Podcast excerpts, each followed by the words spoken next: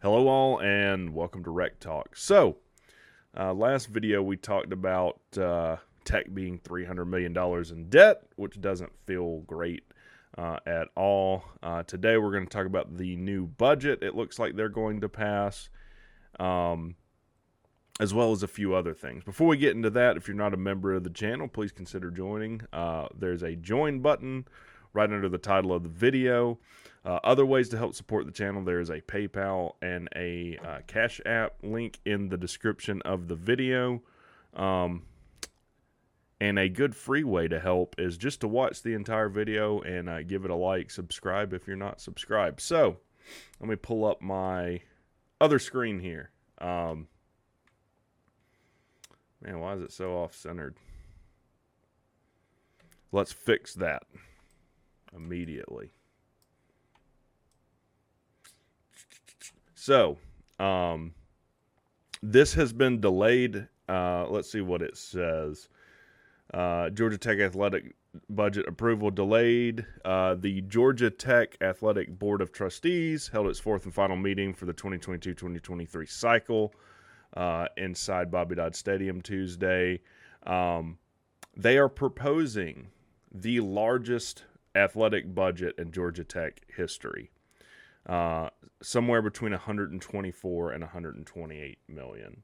Uh, now, this might seem counterintuitive, seeing as how it looks like um, we're in a good deal of uh, debt.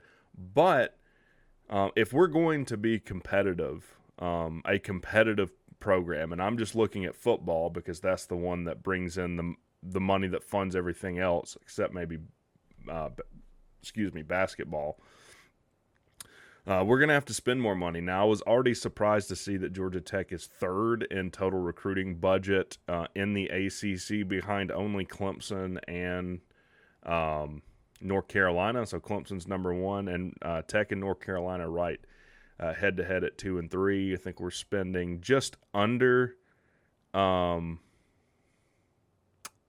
1.3 million uh, in recruiting budget. So uh, that's good. That's definitely something that needs to turn around. We'll talk about that uh, toward the end of the video. But it is the largest uh, budget proposed in Georgia Tech history. Now, how does that compare to budgets we've had before? So let's go back. This is a from the Rumble Seat article.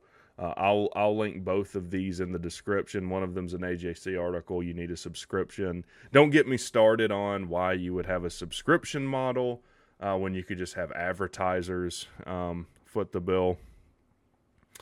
Um, but in the past 14 years, uh, as far as athletic budgets are concerned, there we've had a 166% increase. Te- uh, Tech has only increased their budget about 98%. So uh, we're behind the ball. The last one I see, Georgia Tech's athletic budget was 86 million, which was about 34 below the median at the time. Um, so from what I can see, this brings us just a slightly above average for 2019. Now, obviously, um, I'll try to explain this in case there's any like uh, I don't know Georgia or Clemson fans watching. Um, see how the line keeps going up. I assume that trend's going to continue. Um, in fact, I could do some math and figure out where it should be now. Uh, I imagine it's uh, well, let's just let's just get an idea. Every two years, it looks like you get about a twenty million dollar increase or so uh, in the past three four years. So we're probably slightly below average um, from what I see on the chart. Um, I would think the average budget now is probably around 130 to 140 million. Uh, our new budget is uh, somewhere between 124 and 128, but it's moving in the right direction. Uh, again, this is a pay to play uh, college football world, uh, not just for this whole NIL thing. I don't really want to get into in this video, but if you are going to be competitive in big big time football, um, you you just got to spend uh, a lot of money to do so. So, um I think this is part of J Batt earning um, his his keep. Uh, I think he's doing this knowing that he's got a good bit of um, donor backing that he didn't have before, and, and and probably some new donors, maybe even some that he brought in from his contacts uh, being in Alabama for so long. Um, also says that we're keeping Danny Hall, obviously. Uh, I know some people have been frustrated with him. I'm not a baseball guy, so I'm not, you know, the most educated guy to ask. Um, but we will be keeping him. And uh, I want you to look at this.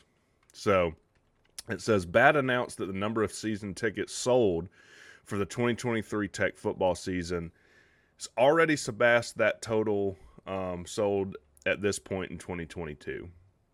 Now, that shouldn't be that difficult to do, and I wish it would say by how much uh, have we surpassed it. Um, I would think the season ticket sales at Georgia Tech last year were probably among the worst in history. Um, but it is suffice to say, it's good to see um, season ticket sales are going up. I do think from all the tech faithful that I've talked at, from from everyone except one that I see in the comment section is um, really excited about Key. Um, and I'll I'll put it this way. I think I've said it before. I think if uh, Key wouldn't have been hired as the head coach, um, I guarantee you Kirby Smart would have offered him a position on his staff, and he'd probably end up back uh, at Alabama because I can't see Key uh, ever working for the University of Georgia, uh, given his innate hatred of them and beating them every year he ever started. so, just wanted to go through that. Um, you know, things are looking up as far as um, how much money we have to be competitive. Now, what percentage of that is going to debt? Well, if um, yesteryears or anything to go by, 14 uh, percent of that will be going to debt. So that would be um,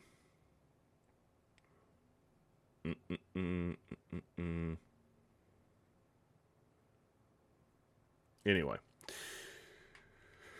I mean, 10% of it would be about 12 million. So add another half, uh, about 20 million of that will be going to um, just paying off debt. Uh, so we, I mean, we've got to get that under underway as well. Now, um, I don't know if you guys have noticed, but all of the sudden, Georgia Tech's winning some recruiting battles against teams we don't usually win uh, recruiting battles against. So um, Trey Horn, he's a three-star athlete out of Rabun Gap, Georgia. This is the same area not the same team that um, like Gunnar Stockton, um, the quarterback for UGA, came out of, uh, who I do think is the best quarterback they have on their roster. Um, but like always, uh, Georgia won't start uh, the best quarterback on their roster. Um, we uh, got him in a in a battle uh, with Florida State and NC State. Um, now this Landon Marshall kid, his nickname is Meat, um, and he is a beefy fella um, out of Andalusia, Alabama. This kid looks like a stud. Um, I think last weekend or weekend before, whatever the weekend before or few that he came to Tech, um, he was at Auburn. And I was looking at some of his pictures. Like this kid is a is a beast.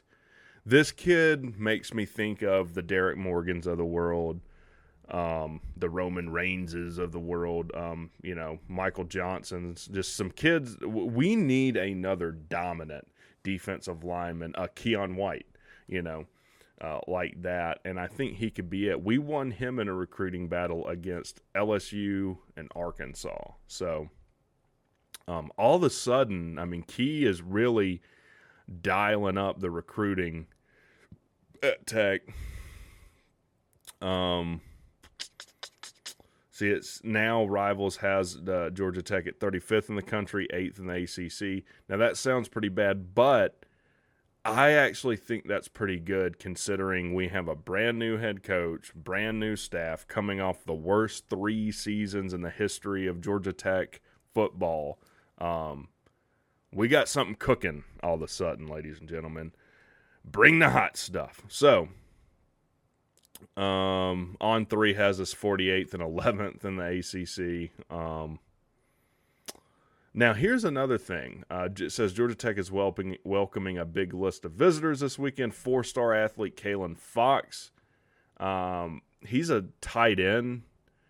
Uh, and he uh, is coming. So he's coming this weekend, but he was supposed to go to Miami afterward. Like, I don't know if it was the next weekend or weekend after that now that he's coming to Georgia Tech this weekend, he said, "I'm not, I'm not taking my official visit to Miami anymore," which is the biggest no-brainer of all time. Uh, Miami's an absolutely horrible school and just a general area that I have uh, no respect for. So uh, I'm glad to hear, obviously trash talk, but um, Miami's generally someone we don't win recruiting battles against either. We don't win, win recruiting battles against most people. Usually, what happens is we'll identify like a three star kid as being kind of undervalued and really talented.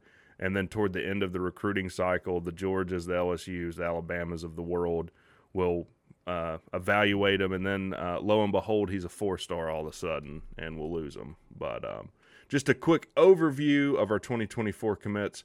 Um, Jakari Williams, um, obviously, um, is not in the class anymore. And I'll be honest with you, what I think happened with that is that, you know, after evaluating like Winky and um, Buster Faulkner evaluating him, we're like, yeah, this kid's not four star billing. Um, let's let's go get someone who's who's a better fit. Like this guy's a little overvalued which is something Geoff Collins would never do ever. He would just be like, "Oh, stars, stars." He's like Mario uh, from the video game, just collecting stars. Um, but anyways, uh, let's see, Santana, Allo, Tapola, uh, interior offensive lineman. We definitely need offensive lineman. That's definitely been a target for Key in last class and this. Jordan Boyd uh, defensive end linebacker combo. Um, Demontre Gadsden, the linebacker. I think he's out of South Carolina. Uh, Taj Butler, linebacker. Um, so again, trying to. I think that Braylon Oliver and Andre. I know Andre White only has one year of eligibility, and Braylon Oliver I think does too. So we're going to be in the same position next year, trying to replace linebackers. Uh, Aaron Philo at quarterback, I really, really like this kid. Um, I know he's playing at Prince Avenue. The level of competition isn't what you're going to see in like five, six. Uh, what do you call it? Like star? It's not star, but um, that level of play. Uh, but he is on track to break Trevor Lawrence all-time passing yardage record this year uh, in the state of Georgia. So he's doing something right and doing a lot of it. Um, and he just seems like a really good fit for Georgia Tech. He's actively recruiting for us. That's a big deal. And I think that's 100% Buster Faulkner right there. Uh, William DePepe, defensive end. Trey Horn, that's the athlete we just signed. And Landon Marshall, the defensive tackle we just signed. So, uh, ladies and gentlemen, we got something cooking. Got something cooking in Atlanta, Georgia. Brent Key is the chef. Talk to you guys later.